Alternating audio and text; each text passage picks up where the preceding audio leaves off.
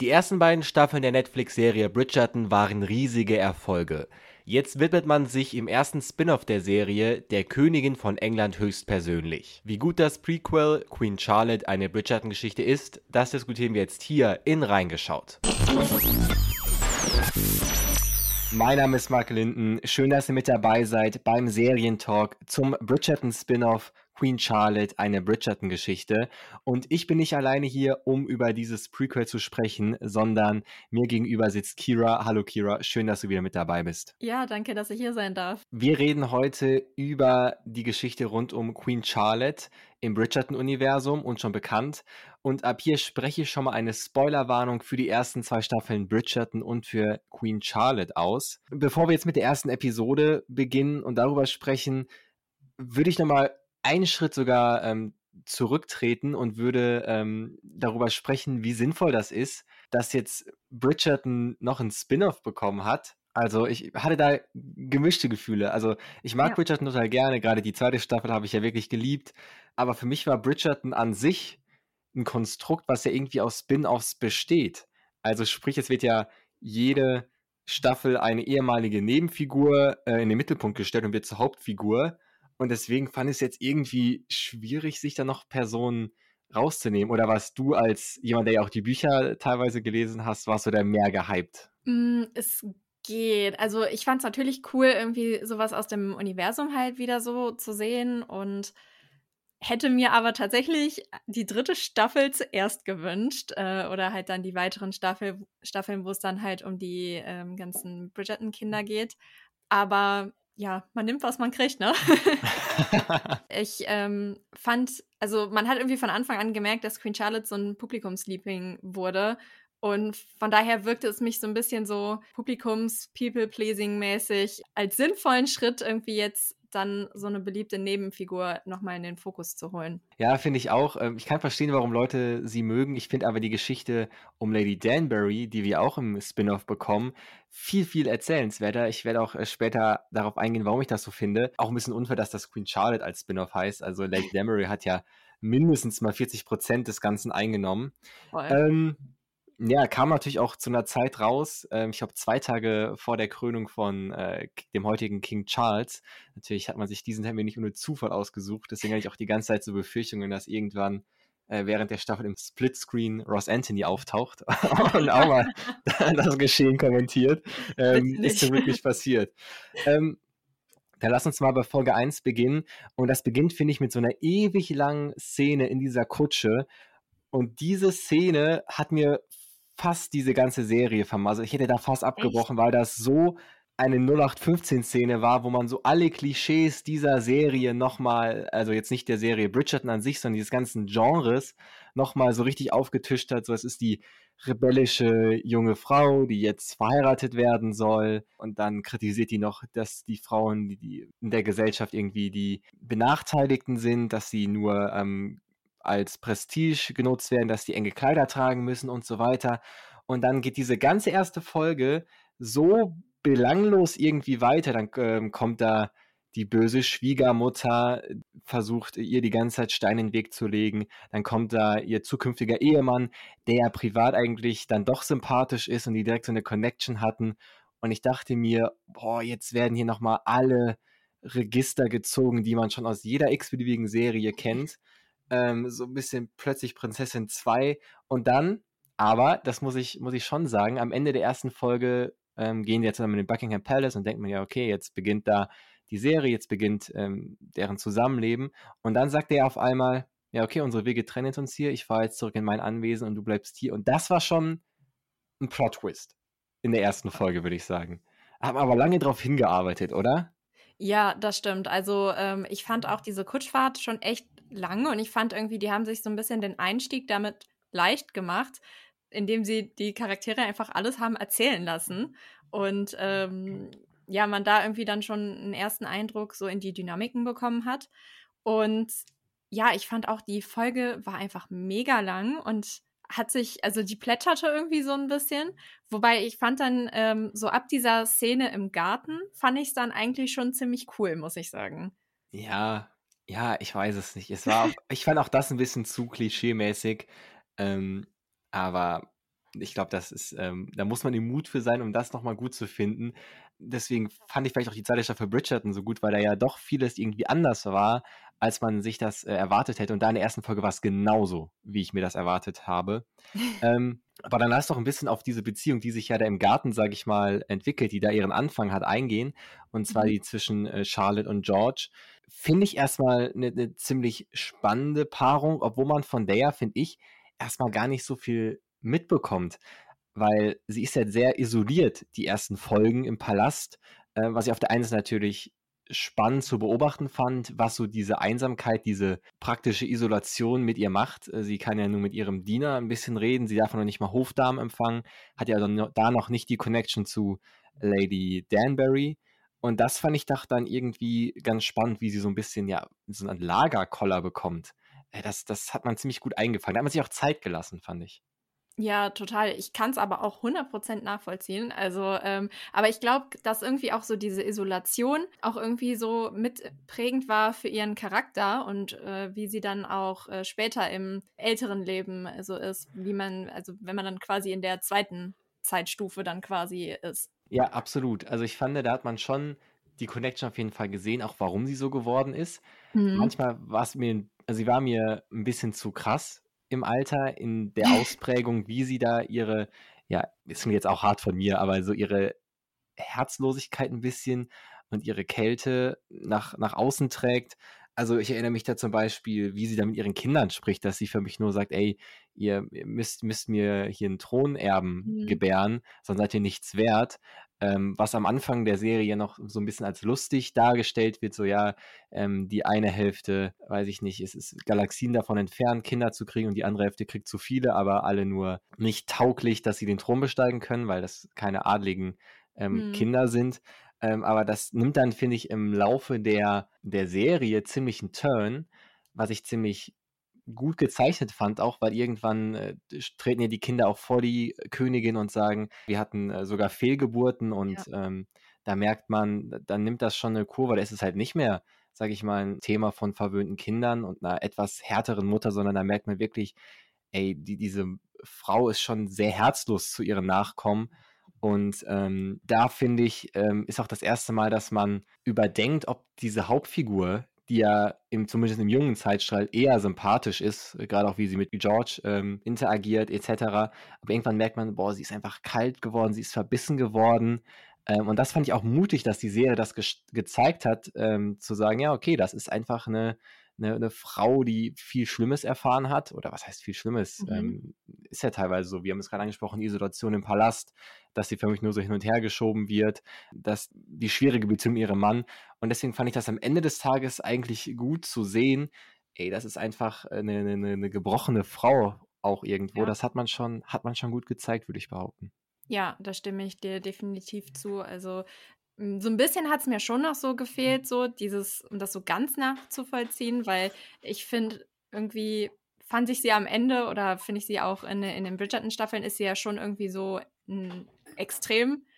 Und irgendwie so dieser ganze Weg dahin, den konnte ich noch nicht so 100% nachvollziehen. Ja, es, es, fehlt, es fehlt auf jeden Fall ein Stück. Und zwar fehlt ein Stück vor dem, was wir sehen, ähm, ja. aber auch nach dem, was wir sehen. Weil ich denke mir, ja, so, so eine Prägung kommt ja auch, denke ich mal, stark durch die Kindheit und da wissen wir halt ganz wenig von. Es beginnt ja für mich ab dem Punkt, wo sie Deutschland verlässt und nach England geht. Mhm. Äh, und auf der anderen Seite weiß man nicht, okay, die Geburt ihres ersten Sohnes steht an oder es ist beendet und dann, zack, sehen wir, wie sie fast schon über das Ableben nachdenkt und sich mhm. nach einem mhm. Thronfolger ähm, sehnt. Und da fehlt schon eine, eine ganze Ecke, finde ich, um das irgendwie nachzuvollziehen. Ähm, ich glaube, da gibt, gibt diese Rückblende, die wir haben, nur so einen kleinen, einen kleinen Hinweis auf das, was passiert ist. Ähm, Definitiv. Ähm, aber lass doch mal ganz kurz auf diese ähm, Liebesbeziehung, wenn man es so nennen kann, zwischen George und Charlotte ähm, schauen. Ich fand so ein bisschen in der Serie, das war so ein bisschen wie Schattenboxen. Also, ähm, wir haben ja extrem wenige Szenen mit den beiden zusammen.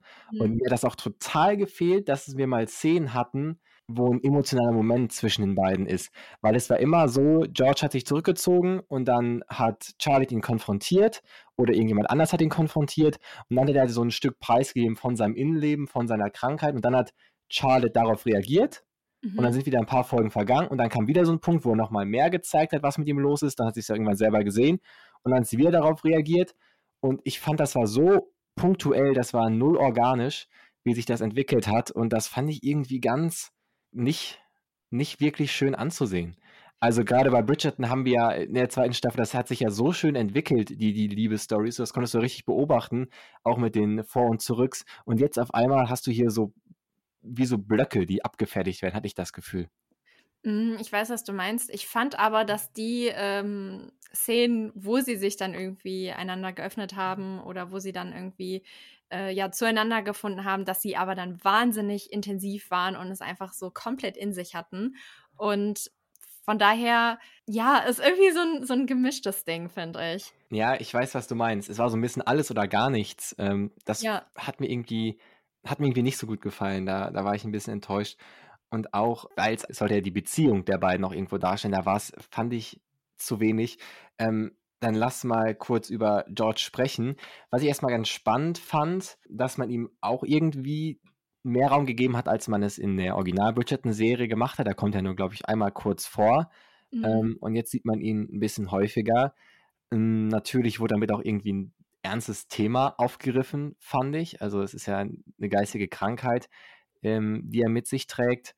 Und ähm, da finde ich, erkennt man auch so den ersten Unterschied zu, ich sag mal, Originalserie Bridgerton, ähm, wo sich ja sehr viel um Probleme dreht, die eigentlich sehr privilegierte Probleme sind. Mhm. Ähm, also, das ist ja eher so Eskapismus für die, für die Massen gewesen, um jetzt mal so ein sehr ausgelutschtes Wort zu droppen.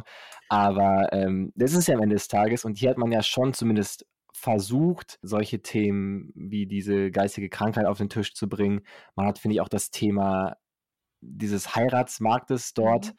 nochmal ein bisschen, hatte ich das Gefühl, kritischer betrachtet als ähm, in Bridgerton. Also der Vergleich eigentlich ziemlich krass, wenn man beobachtet, wie gerade in den ersten Folgen Lady Danbury ja wirklich äh, gelitten hat unter dieser Zwangsehe und wie sie das auch immer wieder gesagt hat, ist das ein ganz anderer Ton, der angeschlagen wird als in Bridgerton, wo das Ganze ja noch eher so einen ähm, sehr boulevardesken ähm, Vibe mit sich bringt, wenn vom, wenn Lady Whistledown dann schreibt, wer mit wem und welche Ehen da arrangiert werden, da klingt das noch so ein bisschen, ja, ich will nicht sagen unterhaltsam, aber nicht, nicht so knallhart, wie es am Ende des Tages ist.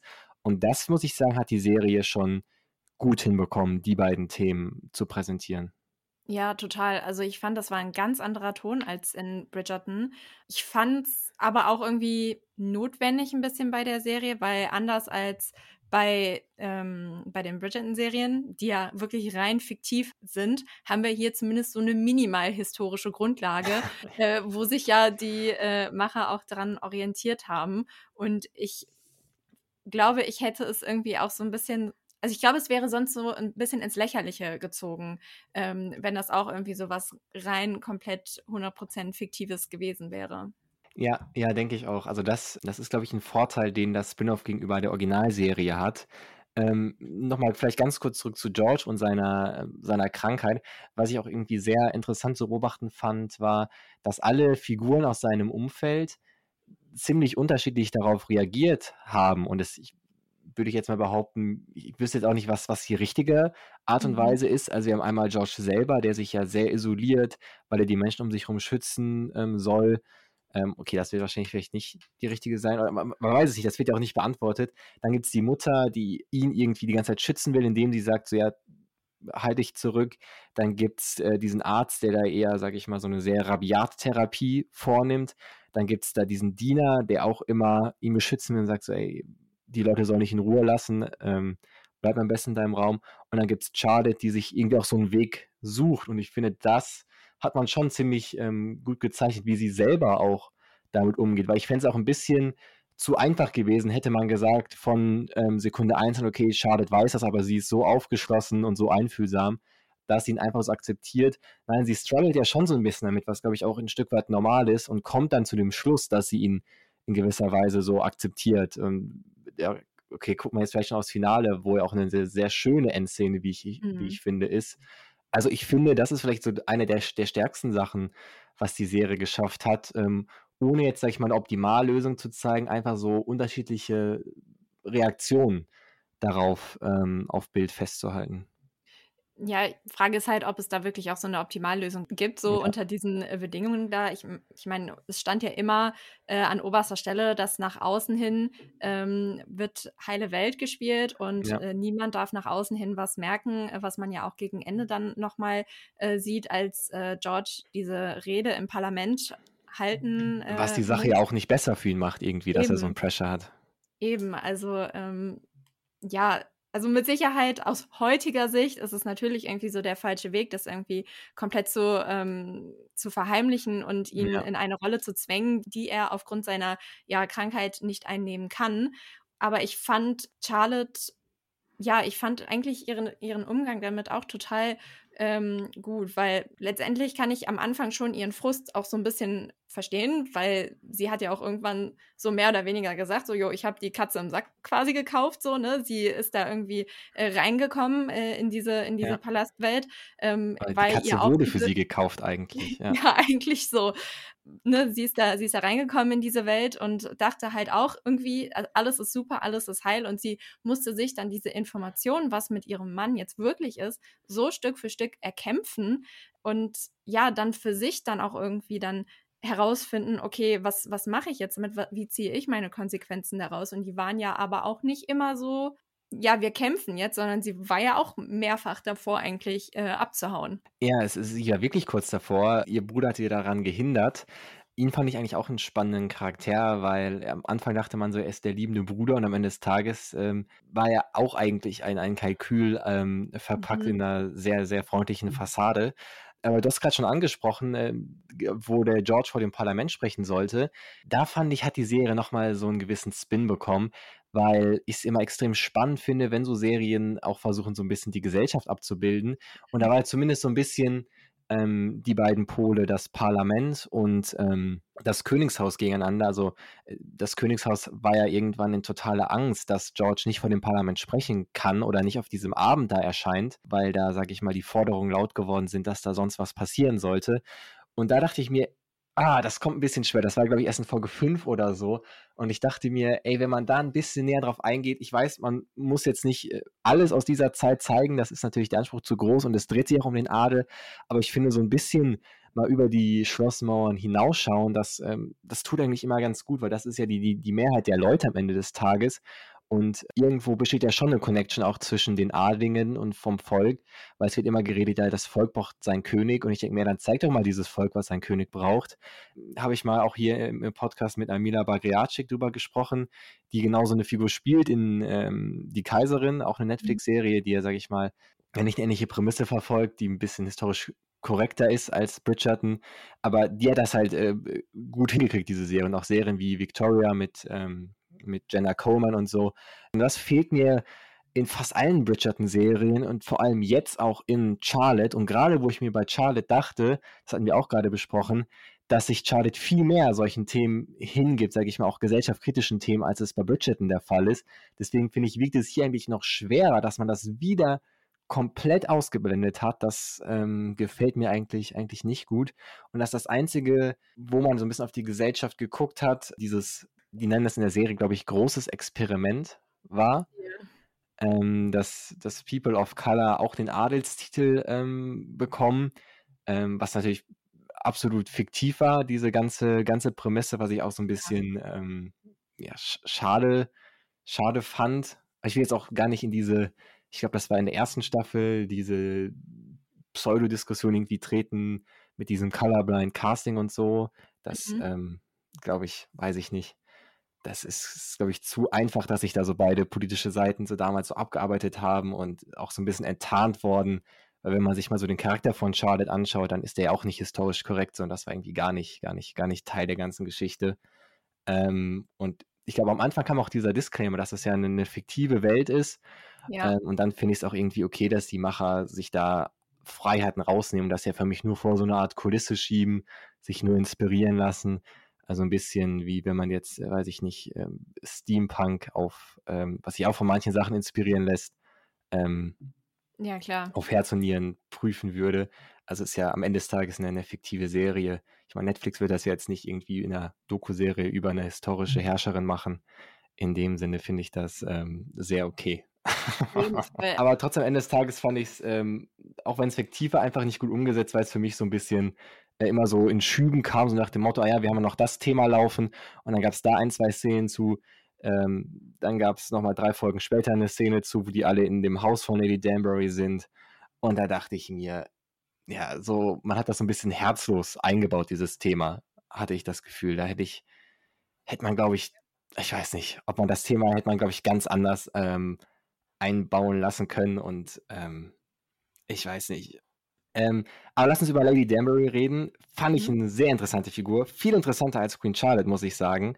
Äh, mhm. Weil ihr Werdegang in Bridgerton ja auch immer so ein bisschen geheimnisvoll war, oder? Wir hatten ja kaum Infos.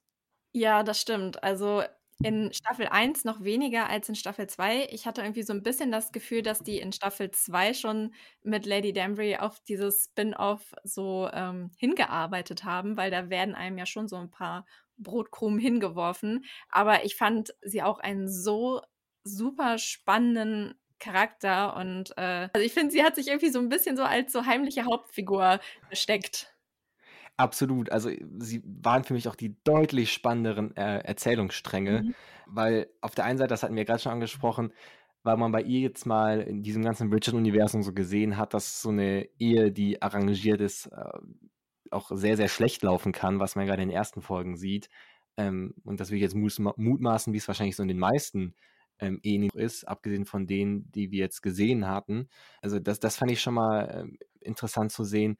Und dann finde ich irgendwie auch total stark, wie man so gezeigt hat, wie sie aus dieser Schwimmsituation versucht, das Beste zu ja. machen. Also wie sie ähm, taktiert, wie sie verhandelt. Ähm, sie sorgt ja förmlich im Alleingang dazu, dass ähm, sie und ihr Mann ähm, im Stand erhoben werden, mhm. dass sie Lord und Lady werden, heißt es, glaube mhm. ich. Ja. Genau. Das hat mir doch dann alles, alles sehr gut gefallen. Und dann auch der Plot-Twist, dass ihr Mann gestorben ist, was ja damals so ihr Befreiungsschlag war, fand ich auch irgendwie spannend zu sehen, wie sich dann ihr Leben komplett ordnet, wie sie ihr Leben komplett ordnen muss. Ja, also ich finde, ähm, gerade am Anfang wirkte sie für mich so ein bisschen wie so eine Überlebenskünstlerin, ähm, weil sie ja. ja. in ihrer Ehe gefangen ist, aber trotzdem, ja, wie du gesagt hast, für sich das Beste irgendwie äh, immer versucht hat rauszuholen. Und ähm, ja, und man hat aber dann ja durch den Tod ihres Mannes gesehen, dass es sie aber doch irgendwie schon getroffen hat und irgendwie ja auch in gewisser Weise ziemlich aus der Bahn geworfen hat. Aber ich finde, danach hat sie sich ja auch nochmal richtig krass weiterentwickelt. Halt als ja starke, unabhängige, in dem Fall dann jetzt ähm, Frau. Und man hat, finde ich, diese Entwicklung ähm, auch gezeichnet. Man hat das nicht von heute auf morgen ja. gemacht. Also klar, rein formell, sage ich mal, war ja dieses Ereignis von heute auf morgen, ähm, als ihr Mann gestorben ist. Aber ja. ich glaube, es gibt eine Szene und ich glaube, die zählt zu meinen Lieblingsszenen in der Serie, weil sie diese Situation von ihr sehr gut auf den Punkt bringt. Sie ähm, steht unten nachts in ihrem Flur ihres Anwesens und trinkt, glaube ich, den Wein, ja. den ihr Mann sehr gerne getrunken hat, diesen Portwein, der ihr aber gar nicht schmeckt. Und dann sagt sie, ich trinke das, weil mein Mann das gerne getrunken hat. Und dann sagt sie, ich muss ja. erstmal herausfinden, was, was ich selber mag, was ich ja. selber möchte. Und das fand ich eine, eine so starke Szene, weil es, glaube ich, ähm, ganz normal ist in solchen Fällen, dass es nicht von 0 auf 100 geht. Und da, das finde ich, hat man sehr gut gezeichnet. Das hat man auch dann, dann fortgeführt. Also gerade auch diese ja, Affäre auf Seiten von Lord Ledger, wo die beiden ja umher, ich weiß nicht, wie, wie hieß das im Deutschen, umherwandeln. Ich habe keine Ahnung, ich habe nicht auf Deutsch geguckt. ja, ich habe es auch auf Französisch geguckt, deswegen fällt mir das deutsche Wort nicht ein. Auf Französisch? Glaube, Nein, Spaß, ich habe es auf, auf Englisch und auf Deutsch geguckt. Ich muss sagen, ich bin jemand, ich mache das immer davon abhängig, wie fit ich noch im Kopf bin. Also wenn ich irgendwie spät abends noch sowas gucke, dann gucke ich es meistens auf Deutsch. Äh, auf jeden Fall, äh, auf jeden Fall, wo die zwei äh, durch die Landschaft äh, mhm. wandeln. Das fand ich auch irgendwie total schön ähm, und auch wo er die Geburtstagskrone und so gibt, weil sie ja dann noch in der Retrospektive sagt, also sprich im Gespräch mit äh, Violet äh, Bridgerton, Mhm. dass das erste Mal war, dass sie irgendwie so frei entscheiden konnte, wen sie liebt. Und ähm, ich fand das, fand das ganz schön und ich fand auch die Tatsache, dass sie den Bruder der Königin dann zurückgewiesen hat, der ja. auf den ersten Blick jetzt betrachtet um einiges sympathischer war als ihr vorheriger Ehemann. Und der ja auch gesagt hat, ja, wir sind da so ein bisschen mehr gleichberechtigt äh, in Deutschland, wie das hier in England ähm, der Status quo ist. Und dann hat sie ja gesagt, so ja, das wäre vielleicht im Kontext dieses Heiratsmarktes eine akzeptablere Partie als die, die ich vorher hatte, aber ich sage trotzdem, nee, ich bin jetzt frei, ich will meine Freiheit genießen, auch wenn das das Risiko sich bringt, dass ich ja, ins Mittellose irgendwo laufe weil da mhm. war, glaube ich, die Sache ja auch nicht ganz geklärt, ähm, ob sie ihren Titel behalten darf, ob ihr Sohn für mich der neue Lord wird. Das fand ich alles ganz spannend zu sehen und auch nochmal zurück zur Beziehung mit äh, Lord Ledger und auch, wo sie dann nachher den, äh, den Lord Ledger nochmal im Park gesehen hat. Ähm, das, das, das finde ich, hat man schon sehr gut getroffen, auch diesen, diesen Schmerz irgendwie. Also fand ich sogar die am besten gestalteste Love Story, obwohl es ja sehr wenige wirkliche Love Stories gibt in dieser Serie, ähm, die man da auf, das, auf den Bildschirm gebracht hat also ich habe diesen, diesen Plot-Twist, dass Lady Danbury was mit dem Vater von Violet, mit dem sie ja in dem späteren Zeitstrang ja Best Friends ist, dass die einfach was mit ihrem Vater hatte. Also ich fand das so, ich fand das so krass. Ich bin da erstmal gar nicht drauf klargekommen. Nee, ich habe auch, hab auch voll lange gebraucht, um das zu checken überhaupt, weil ähm, ich dachte, naja, der heißt ja nicht Bridget mit Nachnamen, bis ich gecheckt dass das, dass das Violet ist. Und dann macht ja auch diese, diese spätere Szene mit dieser Krone und so erst Sinn. Ja. Und wo wir schon bei dieser Freundschaft zwischen Violet und Agatha äh, sind. Ich fand, ein großer Teil, der da gezeigt worden ist, hat man irgendwie gemerkt, okay, das soll auch irgendwie so ein bisschen Lückenfüller-Material sein, weil es irgendwie gar nicht so viel Substanz hatte. Es wurden ein paar Themen angesprochen, zum Beispiel ähm, hatte ja Violet Bridgerton ihren Mann verloren. Ich glaube, das sehen mhm. wir schon in der ersten Staffel. Und dann äh, diskutieren die darüber, ob es okay ist, einen neuen Partner zu haben und so. Ich finde, das war so ein Thema, das, das, das hätte man auch mal, nochmal vertiefen können, so. Hat man schon was angesprochen, ist dem aber, finde ich, in diesen kurzen Snippets da, da nicht gerecht geworden, die man da so eingestreut hat. Ich hatte bei großen Teilen dieser Story auch einfach das Gefühl, so, auch, ja, wir hatten es ja gerade gesagt, auch die Geschichte läuft auch so ein bisschen im, Sande ähm, ja. der Geburtstagskrone, denkt man sich so, okay, und jetzt? Also, ich habe tatsächlich die Hoffnung, dass das irgendwie ein Aufhänger für Staffel 3 sein könnte, die dann ja wiederum zeitlich später als der spätere Strang in dieser Serie äh, sein wird. Muss ja, ne? Muss ja, eigentlich, ja. Also eigentlich spielt doch äh, der Gegenwartstrang mehr oder weniger in der ähnlichen Zeit wie die ersten beiden Bridgerton-Staffeln, oder? Es ist, das wird irgendwann gesagt, dass irgendwie Anthony und äh, wie heißt äh, Kate Daphne? hieß ja, glaube ich, ihre, ihre, äh, seine Frau, ähm, dass die irgendwie so, gerade ja. in den Winterwochen seien. Also muss es irgendwie kurz nach Ende Staffel 2 spielen. Aber da ganz ehrlich, da fand ich schon ein bisschen dreist. Wenigstens eines der Kinder hätte ja einen Cameo-Auftritt haben können, oder? Ja, ja, also da habe ich hätte ganze Zeit drauf gewartet. Also da hat man ja so viel Auswahl, das, das ist schwach. Ähm, aber einen anderen Cameo-Auftritt gab es, äh, ziemlich unerwartet. Wolfgang Amadeus Mozart war, glaube ich, in einer Szene ja. zu sehen. Ähm, in dem Fall war er ja noch ein Kind, also eher Little Amadeus. Ähm, lass uns mal äh, äh, über zwei weitere Figuren sprechen, die als Nebenfiguren agiert haben. Und zwar sind das die beiden Kammerdiener, das sind mhm. äh, Reynolds und Brimsley. Auch absolute absolut gut gewordet, diese Namen einfach für die Funktion, die die beiden ausführen, finde ich. So wie einfach überdurchschnittlich viele Butler in Filmen James heißen. Ja. Auf jeden Fall. Manchmal fand ich es ganz interessant, die Ereignisse aus deren Sicht zu sehen, mhm. weil sie so ein bisschen auch die Zuschauersicht einnehmen. Sie sind nicht wirklich involviert, wenn man ehrlich ist. Sie schauen so ein bisschen von außen drauf und sie ordnen Sachen auch immer ein. Ich glaube, dafür ähm, sind sie gut. Sie haben diese typische Companion-Rolle, die für mich neben dem Helden steht und die so ein bisschen die Rolle des Zuschauers übernimmt, weil sie auch immer sagen, naja, wenn sie jetzt zurück nach Deutschland geht, die Königin, dann passiert das und das. Naja, wenn jetzt bekannt wird, dass der König ähm, eine geistige Krankheit hat, dann passiert das und das. Und dafür hat man die ziemlich, ähm, ziemlich gut genutzt. Ich weiß nicht, ob die Beziehung, da wurde ja wenig Substanz gezeigt, die bestand ja eher aus ähm, ja. aus, sage ich Erwachsenen-Szenen, um das mal so zu machen, sehr viel dieser Serie. Da habe ich auch gefragt, okay, wir haben es verstanden, irgendwie, ihr seid edgy, ihr traut euch, äh, das zu zeigen auf Netflix. Ähm, auf jeden Fall finde ich, ähm, hätte man die beiden ein bisschen mehr für das nutzen können, was man in einer Szene sehr gut sieht. Das ist in der letzten Folge diese Ballvorbereitung. Und da mhm. haben die mhm. irgendwie so eine kleine, äh, so eine Meinungsverschiedenheit. Ich glaube, das war also über irgendwie, wie jetzt die, die Blumen arrangiert werden sollen oder welche Gläser mhm. genutzt worden sollen. Und da dachte ich mir, ey, die haben wirklich agiert wie so ein kultiges Ehepaar, sag ich mal, oder wie die zwei aus der Muppet Show. Da dachte ich mir, ah, da hat man auch so ein bisschen so den, das Comedy-Potenzial vergeudet. Weil hätte man die beiden so ein bisschen, die Beziehung hat man ja trotzdem ähm, nehmen können, die äh, hätte ich trotzdem eingekauft, aber da, glaube ich, hat man ein bisschen was, was vergeudet. Also ich glaube, die hätten das gut noch mal ein bisschen auflockern können, weil die Serie ja sonst sehr düster ist.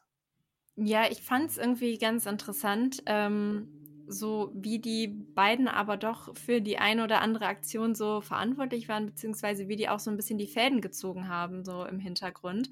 Äh, aber halt so ganz subtil. Okay. Und das fand ich irgendwie ähm, sehr spannend.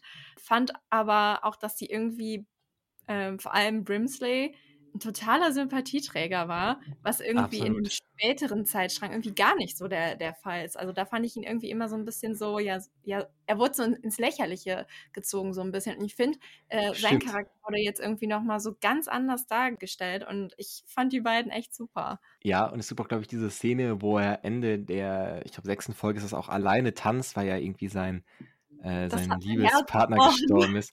Es hat auch mein Herz gebrochen, aber im gleichen Moment hat es auch ein bisschen sag ich mal, die, die Cringe-Area getoucht, weil ich dachte mir, oh, das ist jetzt too much. Also, oh, nee, glaube also ich, glaube ich nicht, glaube ich nicht, dass er irgendwie, das war bestimmt war das so ein Jahrestag, irgendwie so 30 Jahre nach, nach, nach dem Tanzabend, dass er dann, das glaube ich einfach nicht. Und gerade Brimsley, der sich so zusammenreißen kann, das wird er nicht riskieren. Da, das fand ich too much.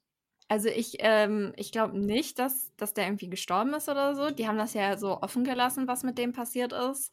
Also im besten Falle äh, ist er nicht gestorben.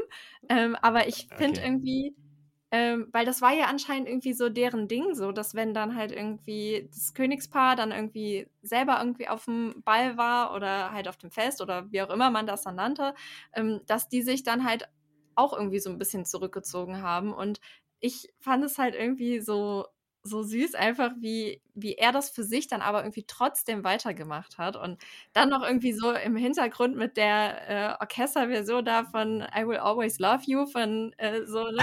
Das, ja, ey. Also es, ich weiß nicht. Jetzt wo ich ja. so da, das ausspreche, verstehe ich schon, warum du so ein bisschen sagst, ja, okay. Und auch die Musikwahl ist ja auch so obviously. Im Gucken hat es schon mein Herz okay. ein bisschen gebrochen. okay, ja, äh, kann, kann ich aber auch verstehen, dass das, dass das auch irgendwo berührt. Ähm, übrigens, glaube ich, der Brimsey, der junge Schauspieler, war auch, glaube ich, in dem äh, Harry Potter Theaterstück, äh, hat er die Hauptrolle gespielt. Deswegen Ach, äh, auch äh, ziemlich spannend, eh ziemlich spannend, sich den Cast mal anzugucken, weil das ja. alle sehr, sehr frische Schauspieler sind. Also da hat keiner, also keiner jetzt irgendwie in einer größeren Produktion mal gespielt, woher man ihn kennt, mhm. ähm, auch eher so, so kleine Sachen vorgemacht. Und dafür, finde ich, haben alle Schauspieler schon schon gut abgeliefert. Also da, das, das kann man schon sagen. Absolute ja. Newcomer-Besetzung, ja. hat sich dann schon bezahlt gemacht irgendwo. Dann lass doch jetzt mal gucken auf Schauspiel, Kostüm und Musik. Das sind ja so Punkte, wo Bridgerton ja in den ersten beiden Staffeln der Originalserie wirklich brillieren konnte. Und da muss ich sagen, diesen Vibe oder diese Kompetenz konnte man jetzt nicht so 100% mitnehmen in diese Spin-off-Serie.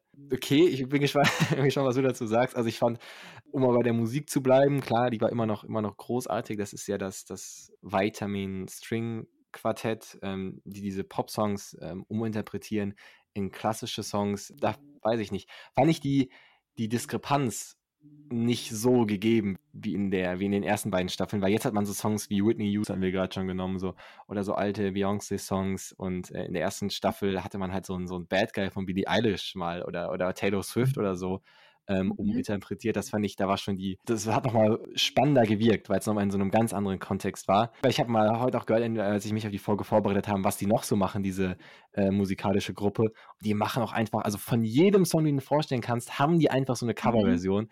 Und ich habe eine gehört heute von, äh, das war glaube ich von war Hot in Here von Nelly und ich dachte mir, oh, da stell dir mal vor, das hätten die eingebaut oder irgendwie Good for You oder so oder weiß ich nicht oder Watermelon Sugar, das wäre nochmal noch mal ein anderes Level so, aber sonst fand ich es okay. Setting fand ich auch ehrlicherweise, wenn ich das jetzt vergleiche mit dem, was wir in Bridgerton der Hauptserie gesehen hatte, auch so okay. Also klar, dieser Ball am Ende, der war wieder, wieder irgendwie traumhaft und auch dieser Garten, wo dann ähm, Lady Danbury und Violet in der ähm, Gegenwart spazieren und so, alles schön gemacht und auch die Gemächer und so, aber irgendwie so richtig umgehauen, wie in Bridgerton, den ersten beiden Staffeln, hat mich da nichts.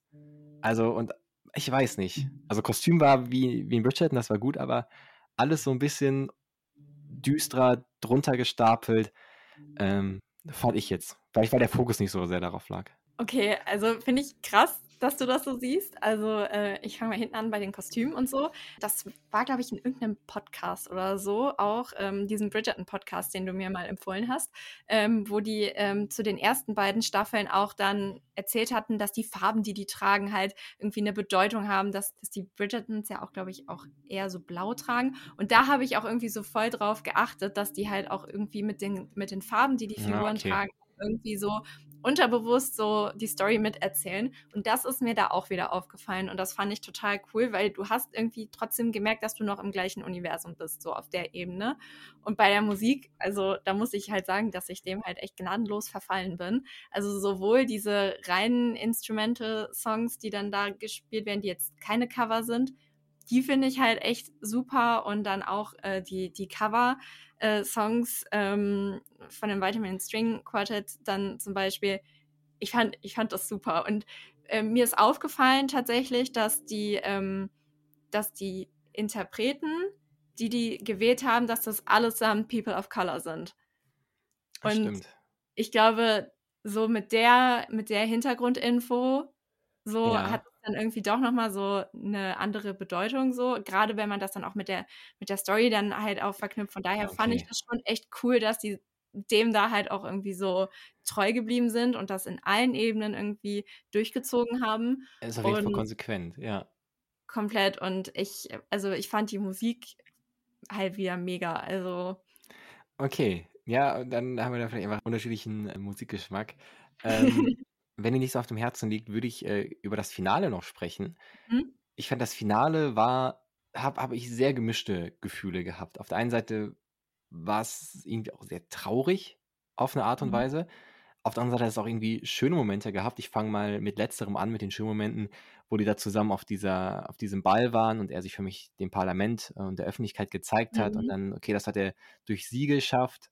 Und dann äh, auch eine sehr schöne Entwicklung fand ich die zwischen der Stiefmutter von Charlotte und ähm, Charlotte, weil die ja, glaube ich, auf dem Ball auch so gesagt haben, ja, ich wollte eigentlich nur das Beste für meinen Sohn und ich danke dir, dass du ähm, da große Stücke vollbracht hast. Und auch die Mutter von George, auch eine ziemlich interessante Figur, ähm, auch in der Interaktion mit Lady Danbury, weil man merkt, okay, sie ist einfach auch durch dieses sehr gnadenlose System gegangen und muss deswegen so hart spielen. Und sie hat das ja auch kurz erläutert, dass ihr Schwiegervater auch sehr ja, böse war äh, und dass sie das sehr geprägt hat. Und man merkt ja trotzdem, dass sie in vielen Punkten dann, dann doch ein Stück weit herzlich ist. Ich finde auch übrigens viel herzlicher, äh, wenn man sich die Gesamtsituation anschaut, als die spätere Charlotte, mhm. ähm, um ehrlich zu sein, weil sie sagt zu Danbury, ja, sie, ähm, ich, ich mag sie nicht, aber sie kämpfen und ich respektiere das und das und ähm, hier trinken sie mal einen Schluck und weinen sie jetzt. Also, weißt du, was ich mhm. meine?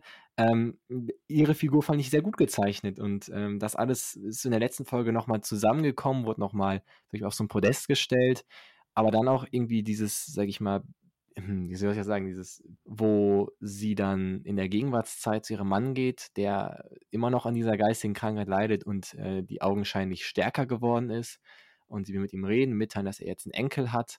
Ähm, und dann gehen sie wieder unter das Bett, wo er sich ja in seinen Gedanken vor dem Universum oder vor dem Himmel mhm. versteckt.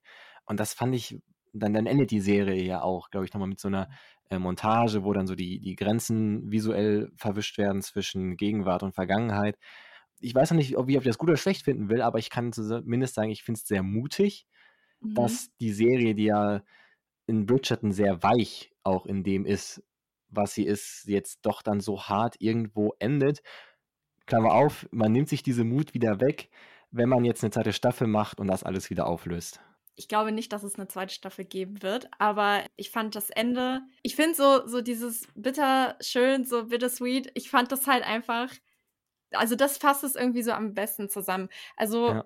ich finde für diese Geschichte und da ist es ja auch wieder so dieses historische, so was da unterschwellig dann ja irgendwie noch so so mit äh, mitläuft, so so da kann es halt irgendwie kein Happy End geben, so. Und ich finde aber, dass sie das halt richtig gut gelöst haben. Und sie, sie hat das Beste aus der Situation gemacht. So, sie ja, hat irgendwie für sich gelernt zu leben und kommt aber irgendwie auch trotzdem immer noch zu, zu ihrem Mann halt zurück so und weiß halt auch, wie sie mit ihm reden muss und so und weiß, wie sie mit ihm umgehen muss. Und das fand ich schon den Umständen entsprechend sehr gut gelöst. Ja, auf jeden Fall. Und das, du hast es auch gerade gesagt, dass das, das bringt die Serie irgendwie zu einem schönen Schluss, weil das auch irgendwie Mhm. auch Inhalt der Serie ist, weil es ja nicht ein Auf und Ab ist, was am Ende des Tages zu einem positiven Ziel führt, wie das ja sonst in Serien ist, sondern weil man einfach so, fand ich teilweise eine Momentaufnahme oder einfach Sachen mal so, so stehen gelassen hat, wie diese Mhm. Sache mit, mit Brimsley, ob der Mann jetzt gestorben ist oder ob die einfach ihre oder einfach ihre Liebe da nicht ähm, zeigen dürfen, äh, natürlich Ja. historisch bedingt. Und das, das lässt die Serie einfach so stehen. Und aus, aus der Sicht, glaube ich, ist die Serie schon sehr, sehr anders. Und ich glaube, dass es der Serie in dem Sinne auch nicht gut getan hat, dass sie unter diesem Bridgerton-Label läuft, weil man einfach, wenn man Bridgerton hört, sich was anderes vorstellt. Ich will jetzt gar nicht sagen, dass die Hauptserie total weich gespült ist, aber das ist schon, schon was anderes als Ja, das, was wir jetzt definitiv. gesehen haben. Und ich glaube, hätte man die Serie irgendwie anders gelabelt, so, dann natürlich Ja. hätte die nicht so, so, so eine Aufmerksamkeit bekommen. Deswegen kann ich es auch voll verstehen, ähm, dass man das gemacht hat, auch weil man die Figuren irgendwie nutzen konnte. Mhm. Aber ich glaube, hätte man die anders gelabelt, dann wird man die besser finden. Also es tut dir nicht wirklich gut, dass das Bridgerton ist. Weißt du, was ich meine? Weil es so meine, es anders ja ist. trotzdem noch Bridgerton. Also, Ja, aber also ich, ich fand, teilweise sind es mehr Unterschiede zu Bridgerton als Gemeinsamkeiten. So alleine auch diese Lesweise dieses Heiratsmarktes, das ist so grundverschieden einfach. das stimmt. Also jetzt nochmal irgendwie mit dem Wissen, was, was du jetzt bei, bei Lady Danbury für, für schreckliche, was die für schreckliche Erfahrungen gemacht hat, glaube ich, wird es mir jetzt nochmal schwerer fallen, nochmal so, so unbefangen ähm, dieses Boulevardeske aufzugreifen, wie das, ähm, wie das in Ja. Bridgerton der Fall ist. Deswegen fand ich äh, da, das zumindest bemerkenswert bei dieser Serie. Ich fand es halt cool, dass sie gezeigt haben, dass sie halt auch anders können. So, und dass sie sich Ja, vielleicht absolut. auch der, der Situation auch, also diese komplette Romantisierung, dass sie sich dieser Romantisierung eben auch bewusst sind in gewisser Weise. Ja, ja, absolut. Ich glaube auch, äh, ich glaube, das macht ja auch, ich habe jetzt ihren Namen äh, vergessen, ähm, die, die Produzentin oder die, die, der. Kopf dahinter, genau, die macht ja auch seit gefühlt 20 Staffeln Grey's Anatomy und macht ja auch, Mhm, hat ja auch ihr Inventing Anna gemacht, wo wir auch mal drüber gesprochen hatten. genau. Ich glaube, ähm, How to Get Away with Murder ist auch von ihr und Ja. auch noch so, so andere namhafte Produktionen. Also das ist mal wirklich ganz spannend, wenn man sich, glaube ich, mal in ihre Voll. Biografie einliest, was, was sie für, was sie für ein kreatives Talent hat und auch was für eine Vielseitigkeit. Also jetzt diese Form von Bridgerton, dann das normale Bridgerton und wenn du dann mal zu Inventing Anna, was ja wirklich eine, eine, eine Art Autobiografie ist, Mhm. natürlich auch mit den Freiheiten. Ich glaube, das scheint auch so ein bisschen so ihr Stilmittel zu sein. Ähm, Mhm. das ist, ist ganz spannend. Ähm, wenn ihr nicht so auf dem Herzen liegt, dann würde ich zur Punktevergabe schreiten. Für alle, die die Mhm. Punktevergabe nicht kennen, wir ranken am Ende jedes Serientalks die besprochene Staffel, wobei fünf das Beste ist und nur das Schlechteste ist und die daraus resultierende Durchschnittszahl ist relevant für das große Jahresranking, was wir im diesjährigen Weihnachtsspecial vorstellen. Ähm, möchtest du anfangen? Soll ich anfangen? Fang du gerne an. Ich würde sagen, wir haben ja ein sehr anderes Bridgerton erlebt. Ähm, das hat sowohl Vor- und auch Nachteile. Auf der einen Seite werden Themen kritischer betrachtet, gerade so Themen wie, die, wie der Heiratsmarkt, gerade Themen auch wie die geistige äh, Krankheit von George, ähm, die werden hier schon aufgegriffen. Das finde ich funktioniert in der Serie ganz gut. Es gibt ein paar Längen, finde ich, in der Serie. Also teilweise ähm, gerade diese Geschichte zwischen Charlotte und George finde ich sehr statisch fast schon. Ähm, da fehlen mir so ein bisschen die emotionalen Momente. Ich finde die Geschichte über Lady Danbury um einiges spannender, ähm, einige spannendere Figur. Ähm, gerade auch die Szene in der Gegenwart. Also da haben wir jetzt auch, das merken wir, wir haben auch gar nicht drüber gesprochen, über äh, wie jetzt die Kinder der Königin da verheiratet werden sollen und dass sie die auch in so eine ja. Zwangsehe rein. Auch diese ganz komische Rede auf der Hochzeit da. Ähm, also das, das war, also dieser Part, den hätte man komplett rauslassen können, denn Mhm. den hätte man, hätte man fast skippen können. Also die hätte dann schon Längen, deswegen fand ich es auch ein bisschen ambitionierend, dass man da sechs Folgen je, es sind, der waren ja immer so eine Stunde, Stunde 20. Die letzte war ja nochmal 90 Minuten, deswegen dachte ich mir, boah, das ist schon echt, echt kräftig für so eine Serie. Dann hat trotzdem nicht so diesen Charme hinbekommen, den man bei Bridgerton, finde ich zumindest, durch Musik, Kostüm etc. gesetzt hat. Was auch liegt, dass die Serie so ein bisschen düsterer ist. Ähm, am Ende des Tages fand ich es ein spannender Versuch. Mir persönlich hat es nicht so gefallen, auch weil ich mit den Erwartungen reingegangen bin. Ich werde jetzt förmlich die dritte Staffel Bridgerton sehen. Deswegen gebe ich der Serie drei Punkte. Oha. Mittelmaß. Ja. Oha, okay. Ja, wo fange ich an? Also, ähm, mir hat die Serie schon gut gefallen, einfach weil ich dieses Universum mega toll finde. Und ich finde, wie ich es ja eben auch schon gesagt habe, ich fand, das ist halt eine andere Art, wie sie halt die Geschichte erzählt haben. Und ich finde aber trotzdem, dass sie das gut gemacht haben. Ja, dass ich halt der Musik komplett verfallen bin, äh, weiß ich nicht, ob ich das da in meine Punktevergabe mit reinrechnen noch kann. Ich habe es ja bei den letzten beiden Staffeln ja schon so krass mit ins Gewicht gelegt. Ähm, ich muss nämlich sagen, dass ich eine Folge, und ich glaube, das war Folge 4, wo sie äh, die Geschichte ähm, quasi nochmal erzählt haben, aber dann mehr aus der Perspektive von George, was, also was quasi alles passiert ist, was ja. die Charlotte nicht mitbekommen hat. Das fand ich so langweilig und langatmig. Da hatte ich wirklich so, okay, guckst du jetzt wirklich weiter so, weil ich, ich kann diese Serien halt eigentlich nur an einem Tag durchgucken, so, sonst wird das nichts. da habe ich wirklich zum ersten Mal äh, bei allen Staffeln überlegt, okay, wäre es hier nicht vielleicht doch besser, Zeit, eine Pause einzulegen? ja, es war so teilweise was echt so ein bisschen fand. langwierig ähm, einfach. Aber also ja, nichtsdestotrotz. So das fand ich auch das Hauptmerkmal der Serie. Mhm. Ähm, aber nichtsdestotrotz hat es mir echt gut gefallen und ah, ich schwanke so. Weil an sich fand ich es auch besser als die zweite Staffel. Äh, Was? Äh, von Bridgerton, ja. Oh, ich fand die zweite Staffel ja eigentlich echt nicht so gut. Ich bin ja immer noch so, mein Highlight ist ja immer noch Staffel 1 so, für immer und ewig. Okay. Ich fand die zweite mit Abstand das Beste, was wir von Bridgerton gesehen haben. Also Riesenabstand. Von daher, ach, naja. ich schwanke. Aber ich glaube, ich lege mich mal auf hm, dann doch vier Punkte fest. Vier Punkte. Damit sind wir bei 3,5 Punkten für das Bridgerton Spin-off Queen Charlotte, eine Bridgerton-Geschichte, was äh, gar nicht mal so schlecht ist. Ich schaue mal eben im Durchschnitt. Ähm, liegt natürlich im Jahresranking äh, eher im Mittelfeld, würde ich behaupten. Ich wollte jetzt sagen, ich bin gespannt auf eine zweite Staffel, aber eigentlich ähm, würde ich ungern eine zweite Staffel sehen und finde, okay, die haben das jetzt gezeigt, aber am Ende des Tages, ich gucke einfach die Ahnung, nächsten 17 Staffeln des normalen Bridgertons, bis man, bis man alle Bücher von, wie heißt die, Julia, Julia Quinn, glaube ich, durchverfilmt hat. Ähm, ich glaube, ja. Bräuchtest, bräuchtest du noch ein Prequel oder irgendwas in die Richtung zu Bridgerton?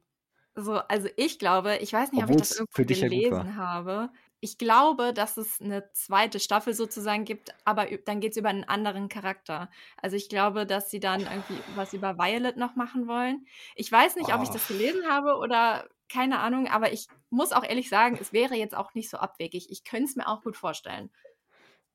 Ja, da bin ich mal. Dass dann halt diese ganze Love Story dann noch mit dem Bridgerton-Vater dann halt da zeigen, weil ich meine, das muss ja auch irgendwie die größte Liebesgeschichte aller Zeiten gewesen sein, so wie sie ja auch immer noch von ihrem Mann schwärmt in ja. sämtlichen Staffeln und Folgen. Da auch ein totaler Gegenbuch zu Lee Danbury, auch immer ganz spannend, den Kontrast mhm. zu sehen.